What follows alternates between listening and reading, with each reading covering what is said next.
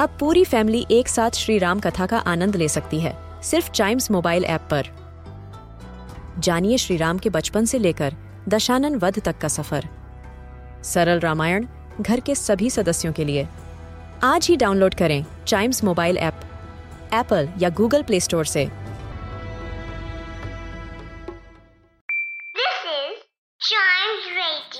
Original podcast. Five oceans, seven continents, and so many countries.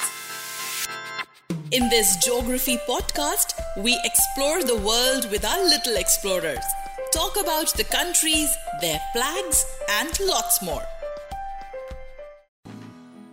In this episode of Little Explorers, let's talk about a country which lies in all the four hemispheres. Yes, it is Kiribati for us, also known as Kiribati. It is an island nation in Oceania and it has all hemispheres northern, southern, eastern, and western. Officially called Republic of Kiribati, it lies in central Pacific Ocean. Its capital is South Tarawa. Official language is English and Gilbertese, and the people living there are called I Kiribati. Formerly a British colony, Kiribati is made up of 33 coral islands.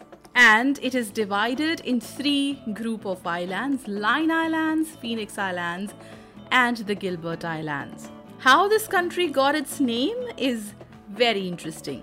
Its name actually is the local translation of Gilberts, and they were the Spanish explorers who sighted these islands in the 16th century.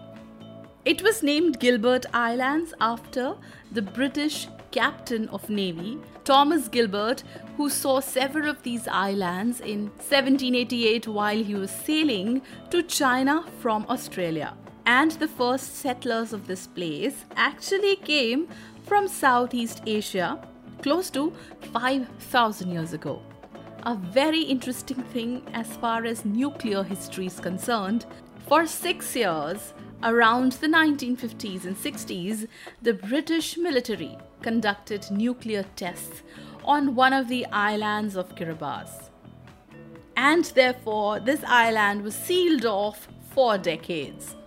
Though the area of the island is just 811 square kilometer, but it is spread across a huge area in Pacific Ocean. It can be as huge as our country India. And a very interesting thing that it is the first country in the world to celebrate the new year. One of the islands, the Phoenix Islands, is country's first and only UNESCO World Heritage Site. This place is also home to world's largest marine protected area. The Phoenix Islands protected area is the country's only UNESCO World Heritage Site. It's quite a low-lying area and is very affected by the climate change. It is such a low-lying place that this nation is under threat of being submerged in the sea in coming 50 years or so. Therefore, the country has bought close to 6,000 acres of land from neighboring island Fiji to relocate its people.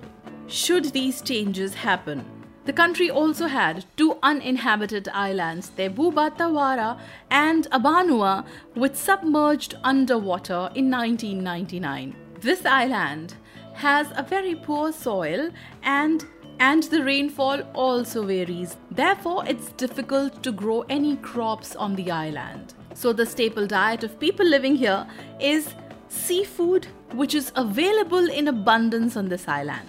And this is also one place where the wildlife is one of the most critically threatened in the world because of pollution, global warming, and various climatic changes that take place here.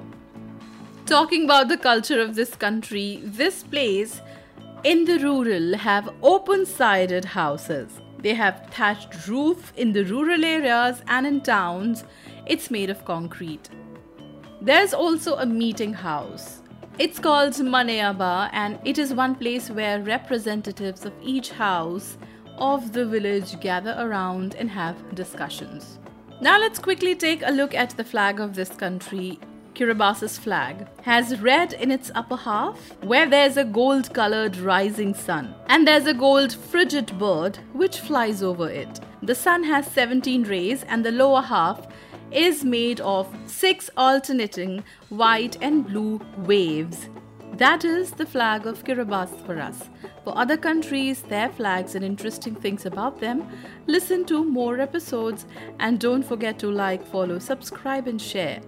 Little Explorers Podcast.